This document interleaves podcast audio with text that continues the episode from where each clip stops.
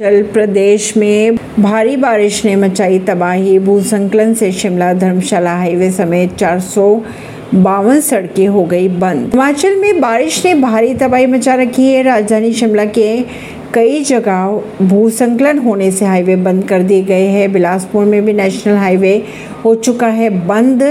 भारी बारिश से मंडी ज़िले के धर्मपुर और सरका घाट के अन्य जिलों से संपर्क टूट चुका है। दर्जनों गाँव में बताए जा रहे हैं। बिजली हो चुकी है कुल 1814 बिजली ट्रांसफार्मर और उनसठ जलापूर्ति योजनाएँ हुई बाधित कालका शिमला नेशनल हाईवे पाँच पर पहाड़ से लगातार भूसंकलन हो रहा है। चक्की मोड़ में बार बार भूसंकलन के कारण हाईवे पर रफ्तार थमसी गई है। हज़ारों की संख्या में वाहन फंसे हुए है।